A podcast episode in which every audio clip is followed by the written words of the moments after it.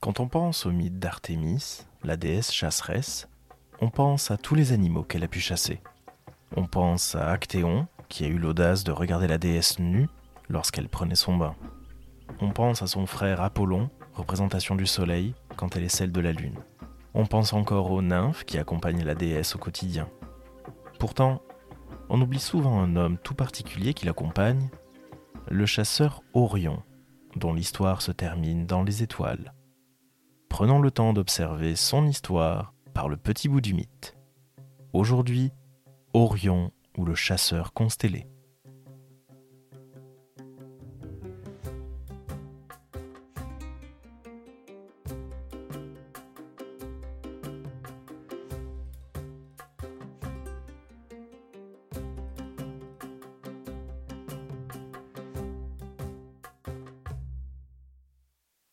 Est un géant qui ne vit que pour la chasse. Ce personnage n'a pas à proprement parler de mère ou de père. Et il doit même son nom à sa propre naissance. Faisons un tour du côté du poète latin Ovide, au livre 6 de ses Fastes, un poème inachevé reprenant les principales festivités du calendrier romain. Pour les Lémuries, des fêtes en l'honneur des dieux des âmes de la famille, les Lémures, qui ont lieu le 11 mai, Ovide propose de se pencher sur la naissance du géant. On lui donne pour père le personnage d'Irie, un vieil agriculteur. Pourtant, ce personnage peut aussi être un fils de Poséidon et d'Alcyone, une des sept Pléiades.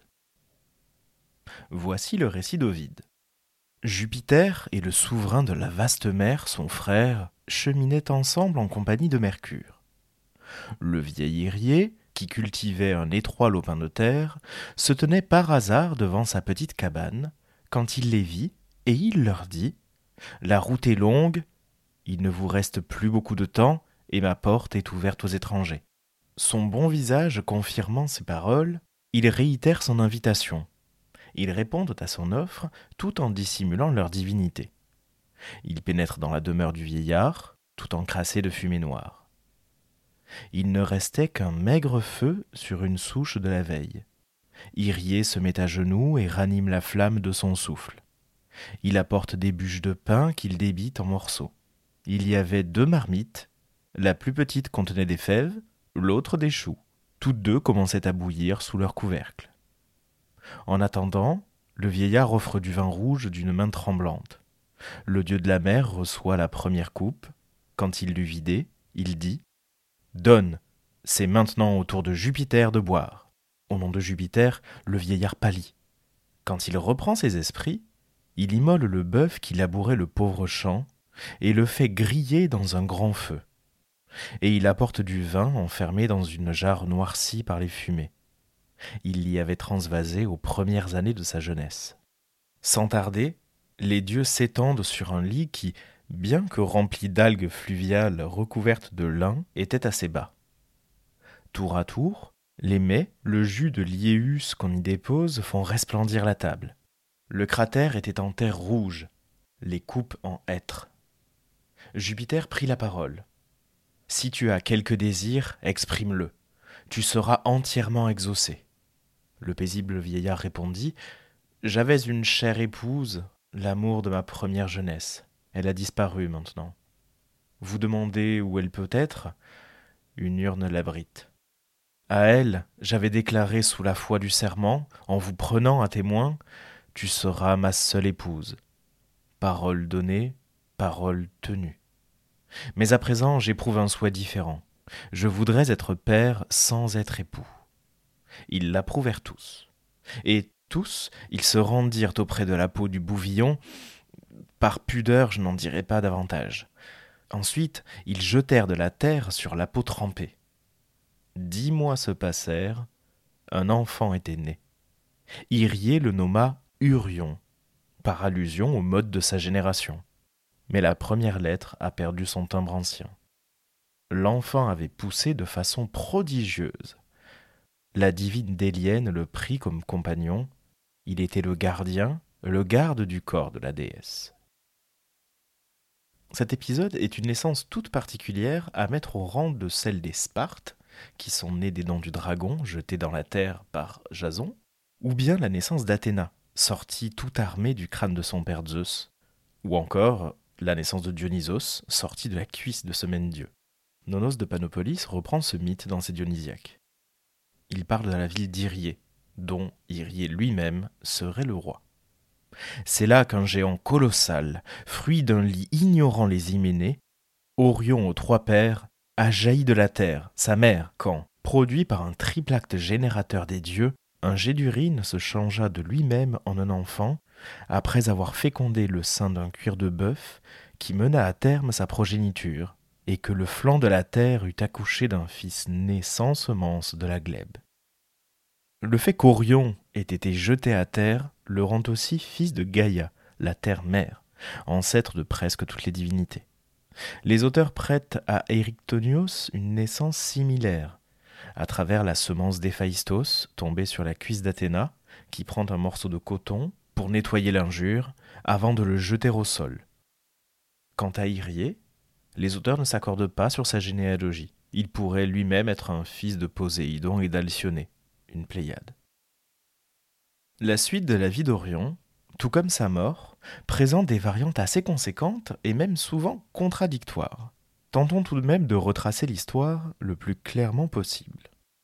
Selon Apollodore, dans sa bibliothèque, Orion reçoit de son père Poséidon, disons plutôt son ancêtre, pour rester vague, le don de traverser la mer en marchant. Ce sera important pour la suite. Il épouse en première noce Sidée, dont le nom signifie la grenade. Cette femme ne manque pas de fierté, et cela cause sa perte. Elle a comparé sa beauté à celle de la déesse Héra. La déesse la précipite au Tartare. Dorion, elle a tout de même donné naissance à deux filles, Ménipée et Métioché, que l'on nommera les Coronides, et nous verrons leur histoire tout à l'heure. Après la mort de sa première femme, Orion se dirige vers l'île de Chios, soit de lui-même, soit appelé par le roi de l'île, Énopion, un des fils de Dionysos et d'Ariane. L'auteur Parthénios, dans ses Erotica, raconte Pour plaire à Énopion, Orion purgea son île des animaux féroces qui l'investaient, et vint lui offrir, pour présent de noces, un riche butin enlevé sur ses voisins. Chaque jour, cependant, le père apportait de nouveaux délais au mariage. Il avait horreur d'un tel gendre. Emporté par un instant d'ivresse, celui-ci vint forcer la chambre où couchait la jeune fille, il voulait lui faire violence. Le père accourut, et le jeune insensé eut les yeux brûlés. Mais la violence d'Orion va être encore mise en avant dans plusieurs parties de son mythe. Apollodore va plus loin dans cette histoire. Ensuite, il alla à Chios, où il rechercha en mariage Méropée, fille d'Énopion. Mais Énopion, après l'avoir enivré, l'aveugla dans son sommeil et le jeta sur le rivage de la mer. Orion alla jusqu'à la forge d'Héphaïstos, et il s'y saisit d'un enfant il le mit sur ses épaules et lui commanda de guider ses pas vers le levant. Quand il y parvint, il y vit de nouveau, la vue rallumée par les rayons du soleil. Sans tarder, il se hâta d'aller attaquer Énopion. Mais Poséidon procura à ce dernier une demeure souterraine, œuvre d'Héphaïstos.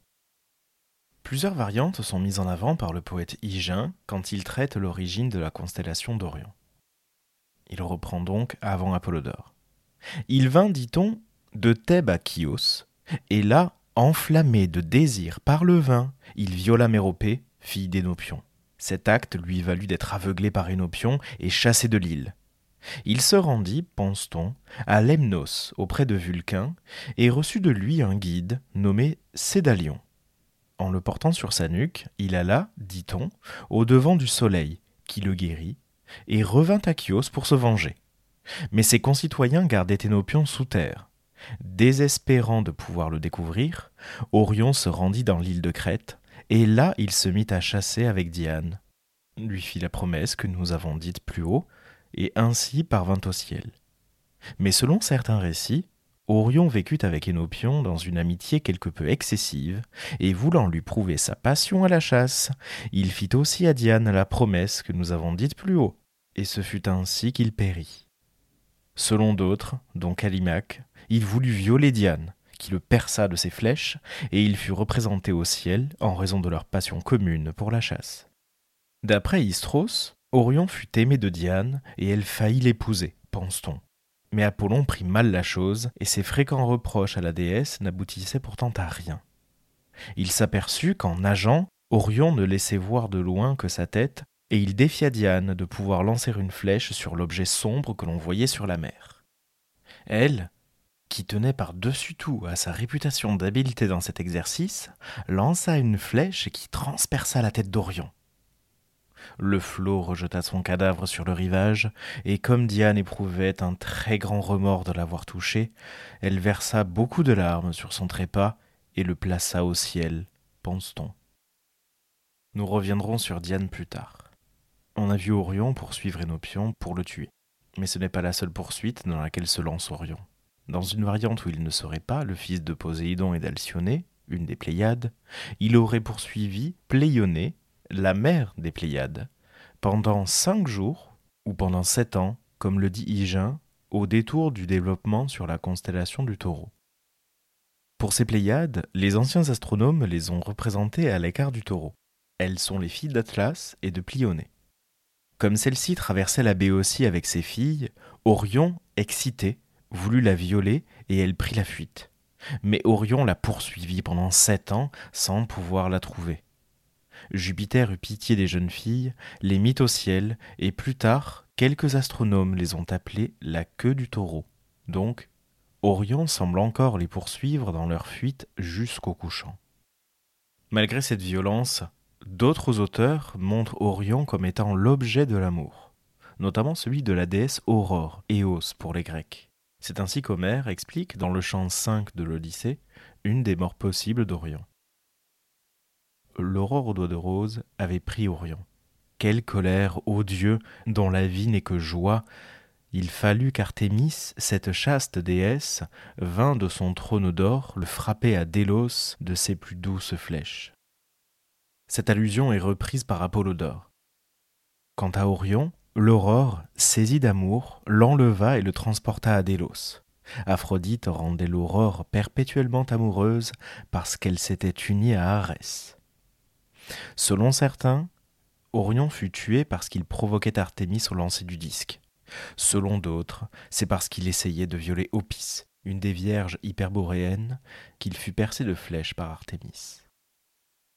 Et même selon d'autres auteurs, il s'agit parfois de la tentative avortée d'Orion envers Artémis qui aurait causé sa mort.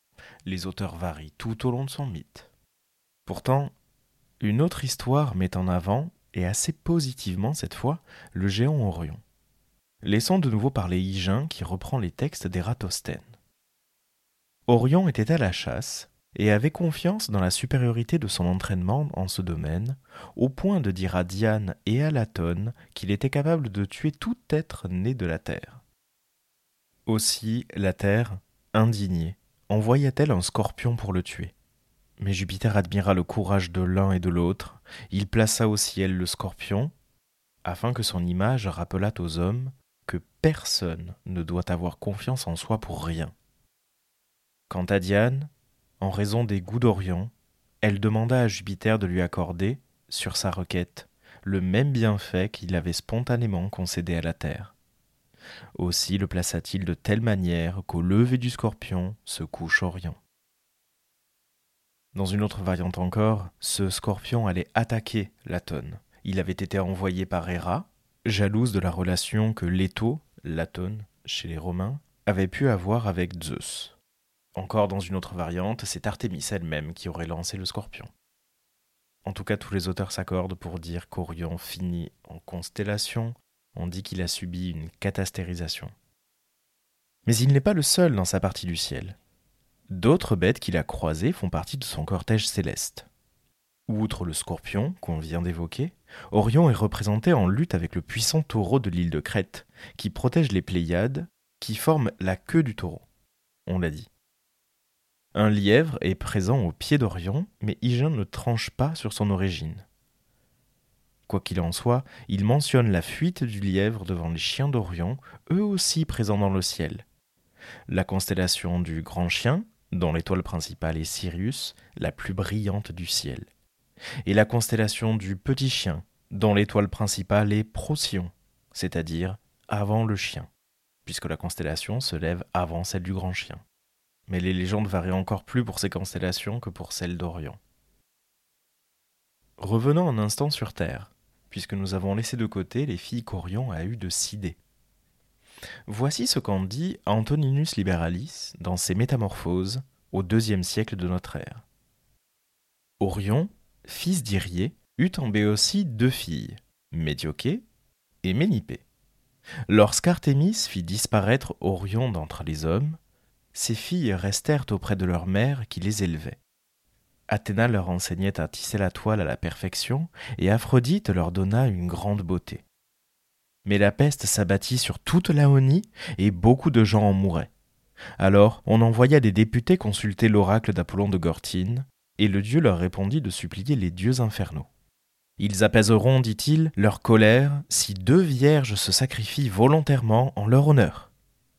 Mais évidemment, pas une vierge de toute la ville n'obéit à l'oracle jusqu'à ce qu'une servante eût rapporté la réponse du dieu aux filles d'Orion.